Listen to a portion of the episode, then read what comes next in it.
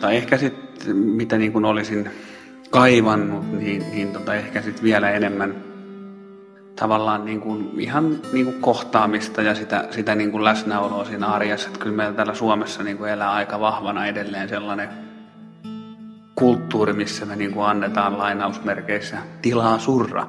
Ja, ja tota, voin nyt niin kuin oman kokemuksen kautta kyllä kertoa, että sitä tilaa tuppaa näissä tilanteissa ole vähän liikaakin. Kuoleviin, kuolemaan, ehkä kuolleisiin ruumiisiinkin on totuttu, mutta suru tullessaan iholle onkin tosi hankala juttu.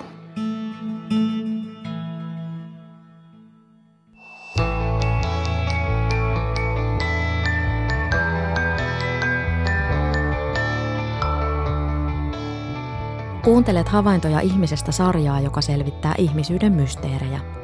Minä olen Satu Kivelä. Tässä jaksossa selvitetään, mitä suru oikein on. Miten suru vaikuttaa meihin. Miten voisimme tukea toisiamme.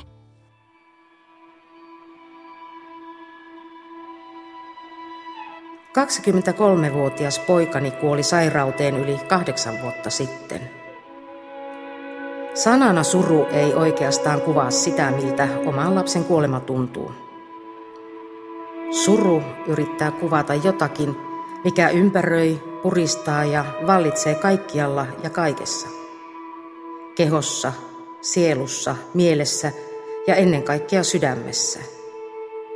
Se ulottuu kaikkialle ja se muistuttaa kaikesta, missä kuollut lapsi on joskus ollut. Tuolla kadulla ajoimme autolla. Kauppa, jossa kävimme yhdessä. Tienvarren kahvilassa joimme kaakaota. Loputtomia muistoja, lohdutonta ikävää ja lapsen elämänkokoista aukkoa jossakin, jota ei osaa edes määritellä mitenkään. Aika ei surua ja ikävää poista. Surun kanssa ikään kuin tottuu elämään yhdessä – päivä, kuukausi ja vuosi kerrallaan. Joskus vuosienkin jälkeen suru ja kaipaus pystyvät kouraisemaan erittäin kipeästi.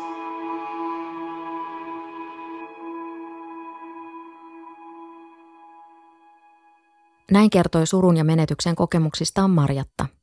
Hän on yksi heistä, jotka vastasivat Yle Radio 1 verkkosivuilla olleeseen kyselyyn. Kiitos jokaiselle osallistumisesta. Suru on normaali reaktio läheisen kuolemaan, mutta siihen sisältyy paljon sellaista, jota voi olla vaikea pukea sanoiksi, kirjoittaa uskontotieteilijä ja surukouluttaja Mari Pulkkinen Surun sylissä kirjassa. Pulkkinen on tutkinut surua väitöskirjan verran. Se pohjautuu suomalaisten kirjeisiin, jossa ihmiset kertovat surustaan läheisen kuoleman jälkeen me on ehkä totuttu ajattelemaan niin, että suru on jotakin, joka tapahtuu sen surevan ihmisen pään sisällä ja piilossa muulta maailmalta ja moni sen sellaisena pitääkin ja toistellaan, että suru on yksityinen asia, mutta mun mielestä suru on sellainen asia, joka yhdistää meitä kaikkia. Kun me synnytään kuolevaisiksi ja toisiimme kiintyviksi olennoiksi, niin se tarkoittaa sitä, että suru on ikään kuin meissä jo syntyessämme. Me kaikki joudutaan suostumaan siihen, että meidän oma elämä joskus päättyy, mutta myös meidän läheisten elämät päättyy. Ainoa lapseni kuoli 11-vuotiaana viime keväänä. Suru on musertavana päällä. Jokainen päivä on taistelua oman olemassaolon oikeutuksen puolesta. Elämänhalua ei ole. Suru lapsen kuolemasta on kokonaisvaltainen tunne. Se vaikuttaa elämän joka alueella, perheen sisällä, töissä, ystävissä. Suru ajaa useimmat kauas pois, siättää yksin. Suru lapsen sairaudesta uuvuttaa. Se kun tietää, ettei lapsi selviä sairaudestaan, lamauttaa perheen ja jättää yksin selviytymään. Suru kulkee aina mukana. Martilla lapsen menettäminen on vienyt elämänhalun. Kirsillä suru kulkee aina mukana. Suru on osa inhimillistä elämäämme, mutta silti sitä pidetään usein häiriötilana. Se on jotain sellaista, josta täytyy mahdollisimman pian päästä yli ja eteenpäin.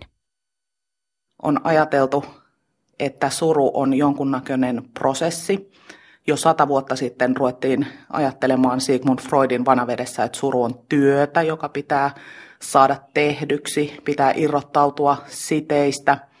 Sitten alettiin ajatella, että suru on jonkunlainen tällainen sairauden kaltainen tila, josta pitäisi toipua ja parantua ja myöhemmin tuli sitten tällaisia surun vaiheteorioita, jotka on pitkään ollut vallalla, eli on ajateltu, että suru on vaiheittain etenevä prosessi.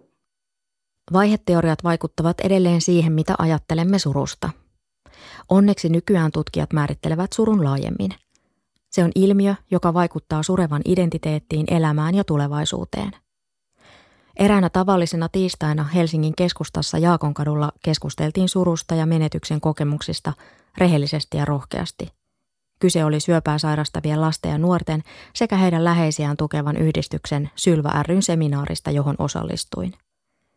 Tapasin seminaarissa myös Henry Liukkosipin. Hänen elämänsä muuttui menetysten ja tyttären vakavan sairastumisen myötä. Mun isä, isäni menehtyi siinä samoihin sanoihin, sitten itse asiassa vaimoni isä ja sitten vielä vaimoni setä, joka oli meille hyvin läheinen. Meillä oli siinä niin kuin erittäin hankala jakso niin kuin monessakin mielessä. Ja tietysti se, että oma lapsi niin kuin sairastuu hengenvaarallisesti, niin totta kai samaan aikaan se pistää niin kuin miettiin oman elämän rajallisuutta ja, ja tota sitä kautta ehkä se niin kuin on jonkinlainen liikahdus siellä niin kuin arvopohjassa tapahtuu väkisinkin, että sitä rupeaa niin kuin miettimään, että mitä, mitä on tullut tehtyä ja, ja tota, mitä tekee niin kuin tästä, tästä eteenpäin, että, että se, se niin kuin konkretisoituu tavallaan se, se niin kuin elämän koko kuva. Trauma, suru ja menetykset koetaan yksilöllisesti. Siihen vaikuttaa myös ihmisen psykologinen joustavuus eli resilienssi. Joustavan mielen omaava ihminen kokee menetyksen äärellä järkytystä, kipua ja surua, mutta reagoi suhteellisesti vähemmän kuin ei-joustavan mielen omaava ihminen. Joustavuuden ansiosta surevalla saattaa olla jopa jo surun alussa positiivisia muistoja – Mistä resilienssi syntyy? Se on osittain rakenteellinen ominaisuus aivoissa. Psykologisesti joustavilla ihmisillä aivojen palkitsemisjärjestelmä toimii tehokkaammin. Resilienssi vaihtelee tilanteen mukaan. Vanhan ihmisen kuolema saattaa olla helpompi hyväksyä kuin nuoren. Yllättävä menetys on raskaampi kuin sellainen, jota on osattu odottaa. Surututkijoiden mukaan puolet surevista on resilienttejä – Silti Suomessa kaikkia surevia kohdellaan sellaisina. Kerrotaan kuolema, kaikki mitä olet halunnut tietää kirjassa, johon toimittaja Henna Mäkeliin on haastatellut asiantuntijoita. Kaikkien ihmisten joustavuutta vahvistavat rakastavat ja läheiset ihmiset. Silja kertoo kokemuksistaan näin. Miten selvitä surusta ja järkytyksestä keskenmenon jälkeen? Minulla se johti kriisiin, johon tuntui vaikealta, milteinpä mahdottomalta löytää apua. Olin nähnyt varhaisultrassa pikkuruisen sydämen sykkeen ja olin käynyt yhdellä neuvolakäynnillä. Lapsi oli minulle täyttä totta ja olin todella onnellinen. Keskenmeno oli järkytys ja yksinäinen kokemus. Päivystyksessä lääkäri ei enää tunnistanut sydänääniä. Jotenkin tajusin kysyä jälkitarkastuksesta ja olin hämmentynyt, kun sanottiin, ettei sellaista ole. Koko sana keskenmeno on typerä ja huono. Psykologi, jolle itse hakeuduin kuukausien päästä, sanoi, että se on lapsen menetys. Kenelle kertoa ja kenelle ei? Ja jos kertoa, miten? Miten kertoa jollekin läheiselle, joka ei edes vielä tiennyt raskaudestani? Olisiko parempi olla kertomatta?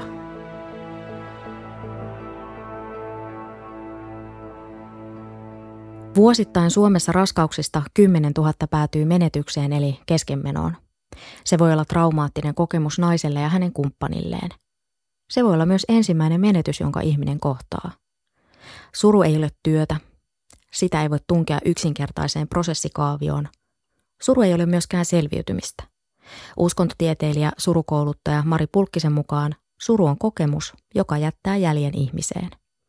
Mitä jos me irrottauduttaisiin siitä tavoitteellisuuden näkökulmasta? Olisiko mahdollista määritellä suru niin, että sillä ei olisikaan mitään päämäärää? Ja mä oon itse sitten lähtenyt mun väitöskirjassa kehittelemään sellaista kulttuurisyhteiskuntatieteellisestä taustasta nousevaa ajatusta, että mitä jos me määriteltäisiin menetyskokemukseksi, puhuttaisiin surun sijaan vähän useammin menetyskokemuksesta. Se kokemus terminä tarjoaa jo arkitasolla paljon enemmän tarttumapintaa. Kokemus on musta jotain, joka ei lähde ihmisestä. Sen ei tarvitse lähteä eikä se edes oikeastaan voi lähteä meistä mihinkään. Se jättää aina jälkensä. Ja mä ajattelen, että se tarjoaisi meille mahdollisuuksia sekä omakohtaisen surun laajempaan ymmärtämiseen että myös hedelmällisempiin tapoihin kohdata muita surevia.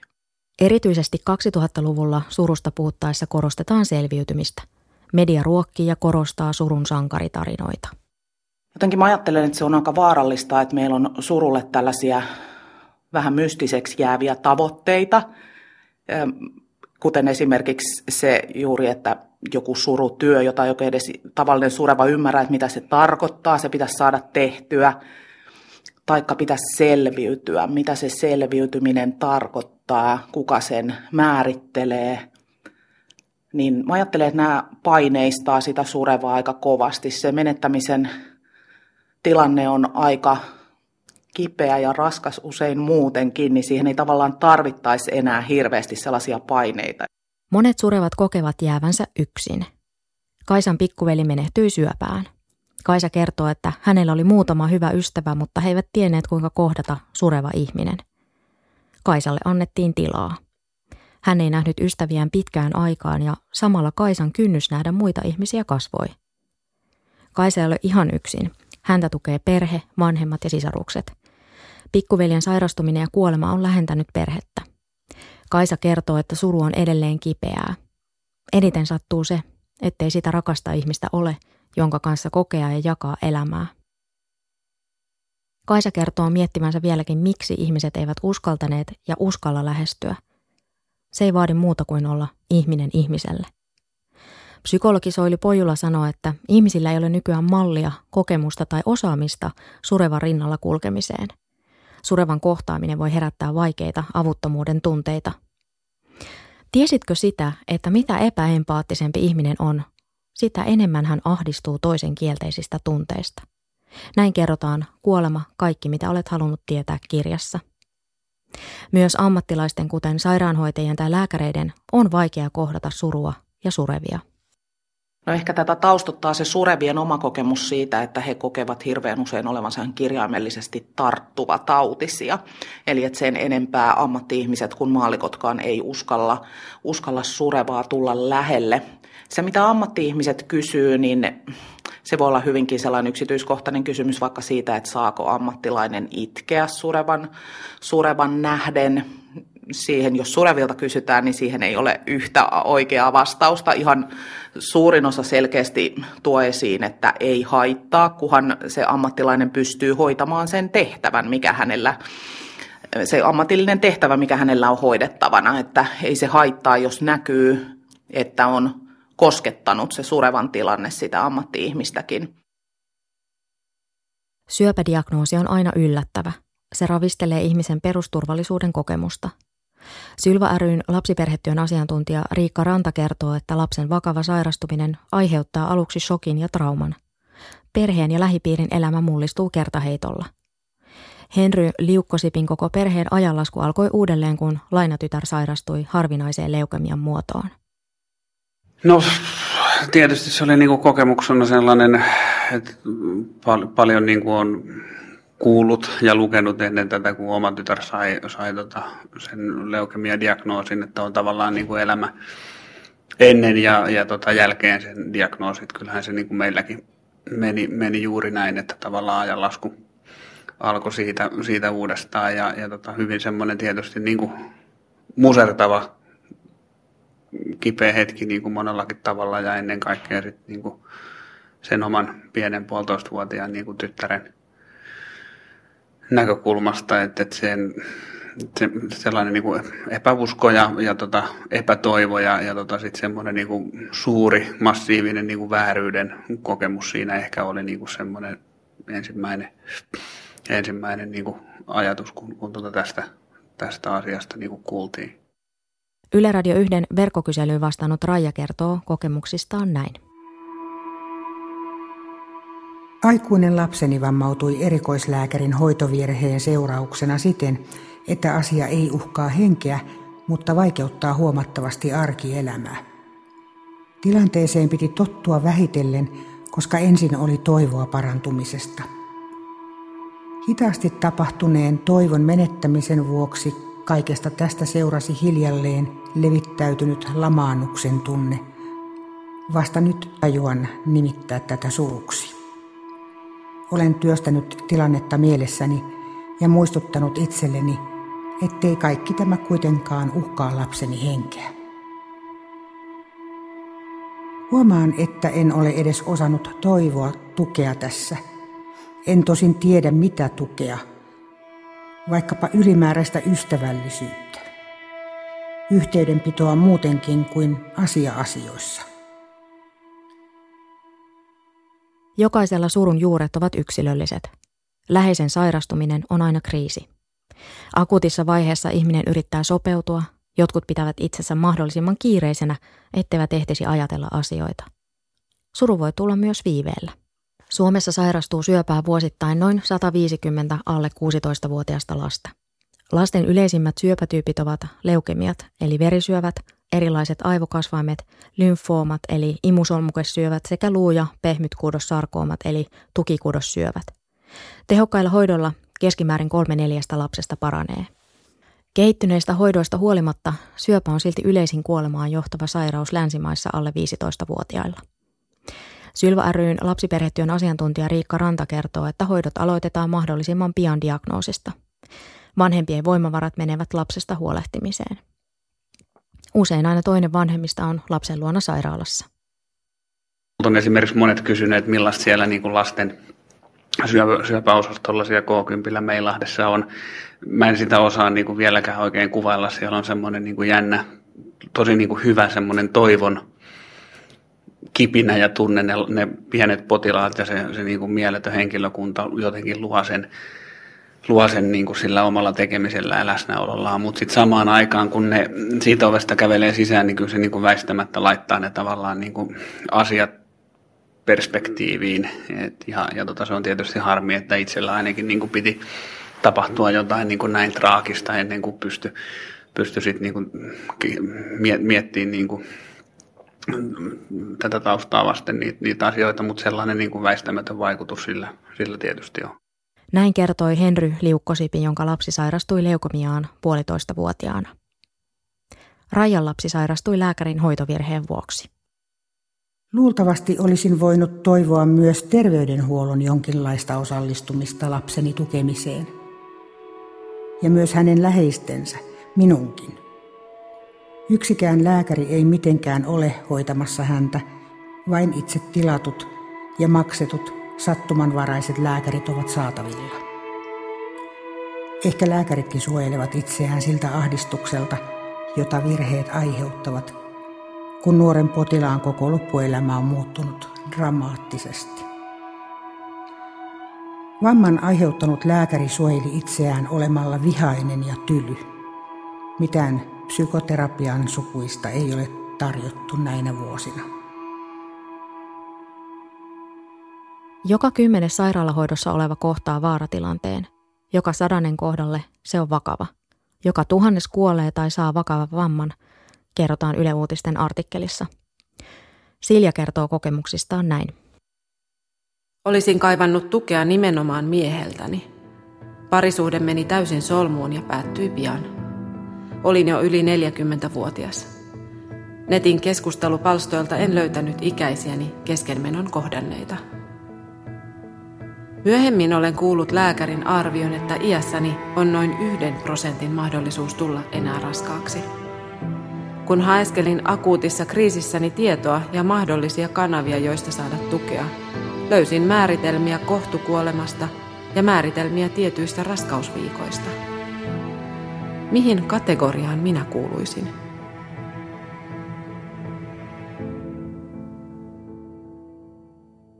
Leena kertoo menetyksestään näin. Suru vie jalat alta ja sumentaa mielen. Aivorunkosyöpä diagnosoitiin helmikuun puolivälissä. Vain 15-vuotias upea poikamme menehtyi sairauden vuoksi vain seitsemän ja puolen kuukauden sairastamisen jälkeen. Hoitohenkilökunta tiesi, että hän menehtyisi tähän sairauteen. Silti hän kävi läpi rankat hoidot, jotka veivät häneltä liikuntakyvyn, syömiskyvyn ja puhekyvyn. Suonitipassa oltiin aina vähän päästä, kun joku tulehdus iski päälle. Olisiko elämänlaatu ollut parempi loppuun saakka, jos rankoista hoidoista olisi tässä tapauksessa pidättäydytty? Lukuisat hoitovirheet ja läheltä piti tilanteet myös surettavat ja itkettävät vieläkin. Koko ajan piti seurata hoitotoimenpiteitä ja kirjata ylös sovitut asiat, että ne toteutuvat. Vaikeaa on toipua ja päästä takaisin arkeen, töihin ja löytää uudestaan paikkansa elämässä, maailmassa, työelämässä. Useat ystävät, kaverit ja sukulaiset ovat hylänneet meidät pelkkänä lapsettomana avioparina ja lopettaneet yhteydenpidon. Sylvä ry on jonkin verran tukenut ja vertaistukea ollaan sitä kautta saatu. Tällä hetkellä yritän tukea samaan tautiin sairastunutta aikuista naista, joka on ollut tuttavani jo yli kymmenen vuotta. Paljon ei voi tehdä, mutta kysyä vointia ja kuulumisia sekä tarjota keskustelukaveria. Tein hänelle luomuomena hilloa, että olisi edes jotain hyvältä maistuvaa suuhun. Missä minulla olisi mahdollisuus jakaa surun tuntemuksiani? Kun keskenmenosta oli aikaa vajaa vuosi, minulla todettiin masennus. Traumastakin puhuttiin. Muutamat lämpimät kohtaamiset surun keskellä, esimerkiksi ystävän halaus, ovat muistissani merkittäviä ja tuovat lohtua. Näin kertoi Silja kokemuksistaan. Toisen ihmisen kosketus on kaikkein tehokkain rauhoittaja. Henkisen ensiavun antamisen taito tulisi olla kansalaistaito, sanoo psykologi Soili Pojula. Kuolema, kaikki mitä olet halunnut tietää kirjassa. Myös sillä on merkitystä, miten huonot uutiset tai tieto kuolemasta kerrotaan. Jos viesti välitetään tökerösti, se voi pahentaa viestinsaajan tilannetta. Surututkijat ovat sitä mieltä, että suruun kuuluu hitaus. Uuden surukäsityksen mukaan sopeutuminen ei tapahdu hetkessä. Joskus osa surusta voi kestää läpi elämän. Kerrotaan kuolema, kaikki mitä olet halunnut tietää kirjassa. Kokemus on aina viime kädessä yksilöllinen ja ainutkertainen. Asiat eivät merkitse meille samoja asioita. Niin se nimenomaan niin kuin jo lähtökohdiltaan asettaa sen ikään kuin oletusarvon, että, että ei ole mitään kaavaa, mitä se suru on, eikä ole mitään ajatusta siitä, että sen surun sinällään pitäisi myöskään edetä mihinkään. Laina on nyt neljävuotias. Toisesta kantasolusiirrosta on kulunut 15 kuukautta. Kolmen vuoden hoitosuunnitelmasta on kulunut puoli vuotta. Nyt ollaan niin kuin verrattain pitkä aika siitä päästy, että aikahan niin kuin tavallaan on pelannut tässä tapauksessa sitten lainan eduksi, mutta äh, hänelle annetaan jatkuvasti sellaista fotofereesihoitoa, että hänellä on semmoista kroonistunutta käänteisylintää siihen kantasolu siirteeseen liittyen ja, ja tota, siinä on hyvin niin kuin pitkä hoitojakso, että se on kolmen vuoden hoitojakso ja siitä on nyt puoli vuotta takana ja, ja tota, on ollut kaikenlaisia pienempiä ja suurempia vastoinkäymisiä ja, ja tota, lainahan nyt ei esimerkiksi niin kuin edelleenkään syö mitään, että et, tota, kaikki ravinto menee tämmöisen niin kuin PEC-napin kautta suoraan sinne, sinne niin kuin vatsalaukkuun ja muuta ja on keskuslaskimokatetrit ja, ja tota, niin, niin edelleen, että siinä on nyt tällä hetkellä tietysti vaimolla niin kuin aikamoinen operaatio, että sit, sitten niin kuin paljon tehdään edelleen niitä asioita, joita, joita niin kuin tehtiin silloin, kun Laina oli siellä osastolla. Että Lainahan on melkein kaiken kaikkiaan 300 vuorokautta ollut siellä K10 hoidossa, mutta nyt, nyt niitä tehdään sitten kotoa käsin. Toki kotisairaanhoito käy. Ja Mikä teitä auttaa jaksamaan? Laina itse ja, ja Lainan niin kuin sis, siskot, Lauha ja Lempi. Että on niin kuin hurjia, hurjia tota, luonteita. Että mullahan on tässä helppoa tavallaan.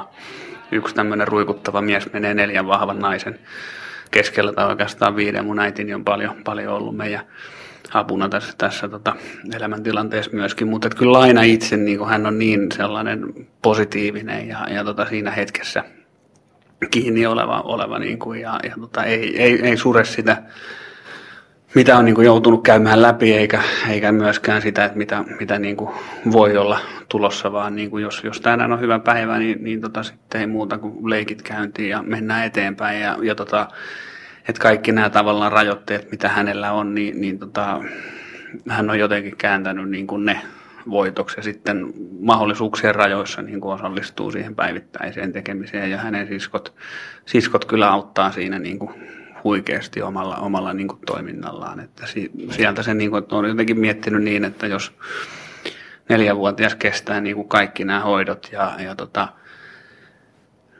kaksi kantasolusiirtoa ja kaikki, kaikki niin kuin käänteishyllinnät ja mitä siihen on niin kuin liittynyt, niin, niin tota, kyllä, kyllä meidän aikuisten täytyy niin kuin kestää, että me kuitenkin niin kuin päästään tässä verrattain helpolla tavallaan verrattuna häneen ja kun hän jaksaa hymyillä, niin kyllä jaksetaan mekin. Syöpään sairastuneen lapsen perhe joutuu usein eristäytymään infektioriskin vuoksi. Harva myöskään jaksaa ylläpitää sosiaalisia suhteita, koska voimavarat ovat raskaan elämäntilanteen vuoksi vähissä. Perheet saavat tukea sairaalassa. Sylvä ry mahdollistaa myös vertaistukiryhmät sekä kursseja vanhemmille ja lapsille. Ihmiset saavat voimaa siitä, kun ymmärtävät, etteivät ole ainoita, joiden lapsi on sairastunut.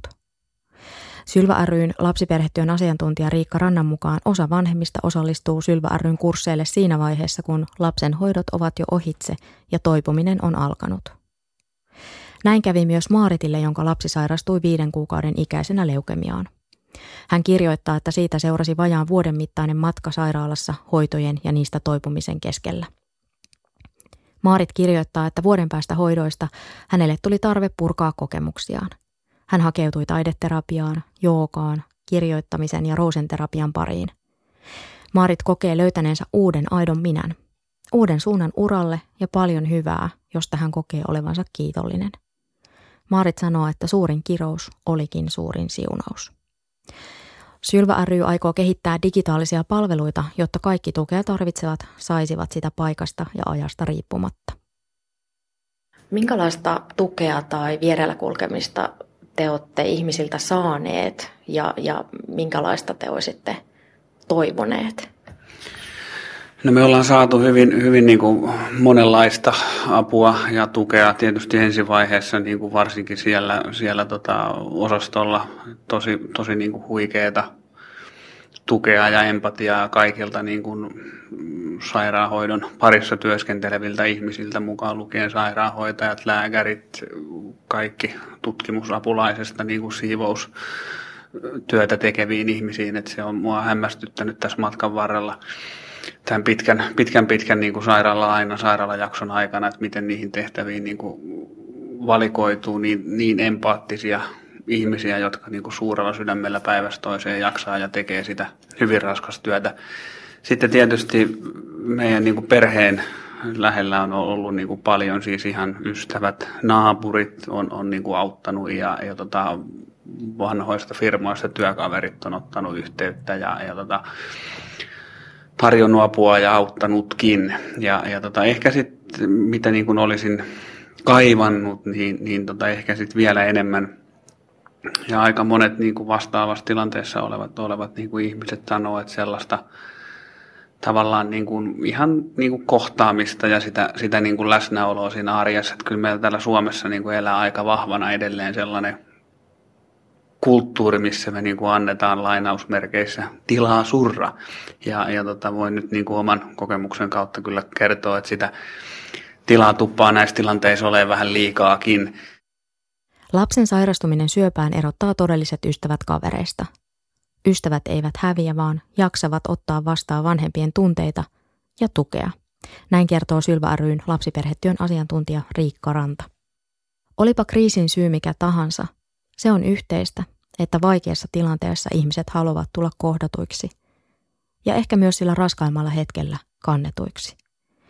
Raija kertoo, että hänen lapsensa sairastumisen myötä sukulaiset eivät ole osoittaneet myötätuntoa, vaan ovat vaienneet tilanteesta. Eivätkä ole antaneet armoa vaatimuksissaan. Raija jatkaa. Ehkä tuki olisi voinut olla tätä. Hellittää hieman siitä armottomuudesta. Koen, että vetäytyminen ja armottomuus toisen surun edessä on kovia kokeneen ja vähän ilottoman kansamme asiallisuuden äärimmilleen viety varjoisa puoli. Samaa koin isäni kuoltua, kun olin vielä nuori. Sain silloin huomattavasti enemmän myötätuntoa ei-suomalaisilta ystäviltäni. Parhaiten minua lohduttaa lahjakkaan lapseni oma toiminta ja asenne, kun hän on löytänyt uutta tärkeää sisältöä elämäänsä.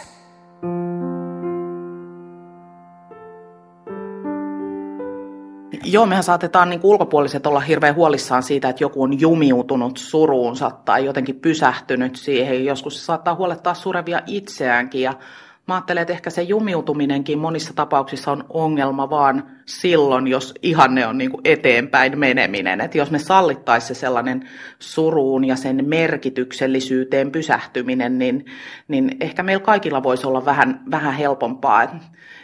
Mä en ajattele, että se surevana oleminen, surun sylissä oleminen tarkoittaisi sitä, että elämä ei olisi merkityksellistä – Mä ajattelen, että sekä sureville että ihan kaikille ihmisille olisi hyväksi se, että elämä olisi merkityksellistä, mutta se, minkä niin ulkomaailma surevan kokemuksen osalta usein unohtaa, on se, että elämä voi olla merkityksellistä myös sen surun vuoksi, ei ainoastaan surusta huolimatta. Eli se suru itsessään, menetys ja sen merkitysten pohtiminen voi tehdä elämästä surevalle merkityksellistä. Ja sitten kysymys ei enää välttämättä olekaan siitä, että onko se hyväksi sille surevalle, vaan kysymys voi olla siitä, että sietävätkö muut keskuudessaan surevia ja surua.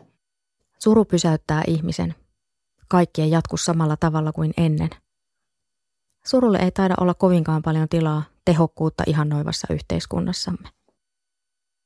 Uskontotieteilijä ja surukouluttaja Mari Pulkkisen mukaan surevan kohtaamiseen ei voi laatia viiden vinkin listaa – mutta jos päästämme irti kaavamaisesta tavasta määritellä surua vaiheiden ja työn kautta, se helpottaa meitä kaikkia surun kokemisessa ja surevien kohtaamisessa. Kun Henry Liukkosipin isä oli kuollut ja lainatytär juuri sairastunut, kohtaaminen talomiehen kanssa on jäänyt erityisesti mieleen. Siinä ei niinku niitä tyylipisteitä jaeta, että se läsnäolo on tärkeää. Et silloin tosiaan, kun me oltiin, oli tosiaan isäni kuollut siinä samoihin sanoihin ja sitten lainalla oli tosi tosi vaikea hetki ja hän, hän tuli siihen pihaan niin kuin aina ennenkin. Hän on siinä, siinä tota mun kanssa kerran jos toisenkin juonut, juonut sen kupillisen kahvia ja ollaan puhuttu niitä näitä ja hän, hän niin kuin tuli, tuli siihen pihaan ja pysähtyi ja, ja sanoi, että voi vitsit, että hän, hän on niin kuin kuullut, että huonoja uutisia, että nyt, nyt ei vaan oikein niin kuin löydy sanoja. Ja, ja tota sen sanottua istui siihen terassille mun viereen ja, ja tota sitten juotiin aika pitkälle hiljaisuuden vallitessa ne, ne tota kahvit, mutta et niinku juotiin kuitenkin ja, ja tota jälkikäteen mietin sitä, että se, se oli niinku loistava tapa tavallaan niinku tulla siihen niinku ja olla läsnä. Että, ja siinä ei, sitten, että siinä ei niinku sen kummempaa vaadita. Että olisi ollut vaihtoehto myös vaan niinku pokkana kävellä ohi ja hoitaa niitä hommia, mutta että hän oli niinku valmis sen, sen tekemään ja osoitti kyllä niin kuin semmoista suurta rohkeutta, että mä toivoisin, että kaikilla ihmisillä sitä rohkeutta löytyisi, jos ja kun lähipiiristä löytyy niitä ihmisiä, jotka on niin kuin hankalia tilanteiden edessä, että tota, tulta päin. Nuorena aikuisena menetin ihan yllättäen läheisen ihmisen. Sain tiedon kuolemasta puhelimitse. Muistan edelleenkin, kuinka jalat ja kädet tärisivät puhelun jälkeen. Istuin sängylleni, soitin ystävälleni. Puolen tunnin päästä ovikello soi. Avasin oven ja ystäväni rutisti minua lujaa. Hän itki kanssani, kuunteli kun puhuin ja yritin ymmärtää asiaa, joka tuntui käsittämättömältä. Ystäväni jäi yöksi luokseni, nukkui vieressäni, silitti hiuksiani ja sanoi, minä olen tässä. Sinä et joudu käymään tätä läpi yksin. Olen tässä. Menetyksen kohdannut ihminen on surun hetkellä paljaimmillaan. Kaikki on riisuttu. On vain se hetki, kun ymmärtää kaiken rajallisuuden todella kirkkaasti ja kivun kautta. Toivon, että jokainen meistä voisi olla tarvittavalla hetkellä yhtä rohkea kuin ystäväni oli reilut kymmenen vuotta sitten. Olen yhä kiitollinen hänelle tuesta ja läsnäolosta surun hetkellä. Menetys kriisi ja suru haastavat ihmisen pohtimaan perimmäisiä kysymyksiä elämästä ja kuolemasta. Kärsimys, jota ei ole voinut itse valita, voi johtaa henkiseen kasvuun. Se tarkoittaa ihmisen omaa kokemusta myönteisestä kasvusta ja muutoksesta kärsimyksen rinnalla. Kasvu ei ole tietenkään mikään edellytys, eikä se tapahdu kaikkien kohdalla. Osa meistä katkeroituu. Henry Liukkosipin arvomaailma koki muutoksen läheisten menetysten ja lainatyttären sairastumisen myötä. Kyllä mulla oli hyvin vahva, vahva ajatus ennen, kun mun tyttäreni sairastui, että jokainen on oman onnensa seppä. Että, et, et, et, tota, mä jotenkin niin kuin halusin uskoa siihen, että, että tota, jokainen on oman onnensa seppä, mutta nyt mä niin kuin ymmärrän, että ei oo, että voi oikeasti niin kuin tapahtua jotain tosi, tosi niin kuin traagista tai joku voi vaikka syrjäytyä tai vaikka alkoholisoitua ja, ja tota, niin kuin ajautua todella, todella niin kuin suuriin vaikeuksiin ilman, että itse välttämättä hirveästi sitä niin kuin edesauttaa. Et mun tyttärenä tietysti niin kuin hyvä esimerkki siitä, että on tavallaan siellä DNA-ketjus kaksi genomia vaihtaa paikkaa, niin sitten tulee tällaista sotkua ja viisihenkisen perheen niin kuin koko elämä on, meni niin kuin mullin mallin, siihen ei varsinaisesti niin kuin tarvittu mitään niin kuin omaa panosta, että tämmöistä vaan niin kuin tapahtuu, että sen sen niin kuin ymmärtäminen, että osaa, niin kuin, että kyllä sitä empatiaa on niin kuin tullut väistämättä, osaa myös niin kuin suhtautua muiden ongelmiin eri tavalla ja sitten mulla se on tietysti niin kuin ehkä konkretisoitunut, että en mä ole niin kuin aikaisemmin hirveästi tehnyt hyvän tekeväisyyttä, mä oon aina vähän ihmetellyt mun vaimoa, että miksi hän kuusi euroa kuukaudessa sinne Unicefille lahjoittaa ja, ja tota, nyt sitten on niin kuin itse aktivoitunut tällaisissa asioissa ja käyttänyt itse asiassa niin kuin verrattain paljon aikaa ja energiaa siihen, että saataisiin esimerkiksi näille syöpään sairastuneille lapsille ja, ja tota perheille apua ja, ja niin kuin tämän tyyppisiä asioita. Että se on, se on niin kuin mulle aika uutta sitten kuitenkin tässä. Ja on tullut niin kuin selvästi tämän, tämän niin kuin lainan, lainan sairauden myötä. Elämän rajallisuus konkretisoituu sairastumisen tai muun kriisin yhteydessä – Sylvä ryn seminaarissa ja Henna Mäkelinin kirjan julkistamistilaisuudessa monet ihmiset kertoivat siitä, kuinka tuttu ihminen saattaa kadulla vaihtaa puolta, jos vastaan tulee ihminen, jonka elämässä on sairautta, kriisi, menetys tai suru. Miksi me teemme näin? Kun mietin itseäni niin kuin aikaisemmin ennen tätä lainan sairastumista niin kuin vastaavanlaisissa tilanteissa, niin itse käytin sitä ehkä enemmänkin tekosyynä, että se oli niin kuin pohjalla oli kuitenkin sitten semmoinen niin kuin pelko. Että, että tavallaan, että sehän on niin kuin tietyllä tavalla epämiellyttävää, kun että kuka nyt haluaisi niin kuin syövästä puhua ja kuka haluaisi niin kuin kuoleman mahdollisuudesta puhua. Se on, se on epämiellyttävää lähtökohtaisesti ja, ja tota silloin se on niin kuin helpompi jättää sitten tekemättä ja kohtaamatta ehkä se tilanne. Ja siinä olisi minusta ehkä niin kuin hyvä muistaa, että sitten, sitten tota, että mikä tahansa tragedia siellä niin ihmisen niin kuin läheis, läheisen perheessä on, niin, niin tota, huolimatta siitä se kohtaaminen kannattaisi tehdä, eikä välttämättä tarvitse edes puhua siitä sairaudesta tai, tai mikä tragedia ikinä onkaan niin kuin kohdalle osunut, vaan, vaan tota, kun vaan mentäisiin ja oltaisiin läsnä, niin se olisi niin kuin tärkeintä. että siinä ei välttämättä niin kuin sanoja kaivata ja, ja tota, sit toisinpäin siinä ei niin kuin myöskään tyylipisteitä loppujen lopuksi jaeta, että se riittää, että sä meet siihen ja, ja tota, se niin kuin ystävä huomaa, että hei, tämä on nyt tässä läsnä, vaikka, vaikka niin kuin huonosti kävi ja, ja tota, se on varmaan tässä läsnä, läsnä niin kuin jatkossakin, että tuli mitä tuli ja se on niin kuin tärkeä. Se antaa sitten kuitenkin niin kuin voimaa, voimaa siihen, siihen niin kuin taisteluun, kun tietää, että siellä on niin kuin taustalla muita ihmisiä, jotka on niin kuin messissä siinä hommassa, että ei, ei niin kuin olla yksin. Ei jätetä ketään yksin.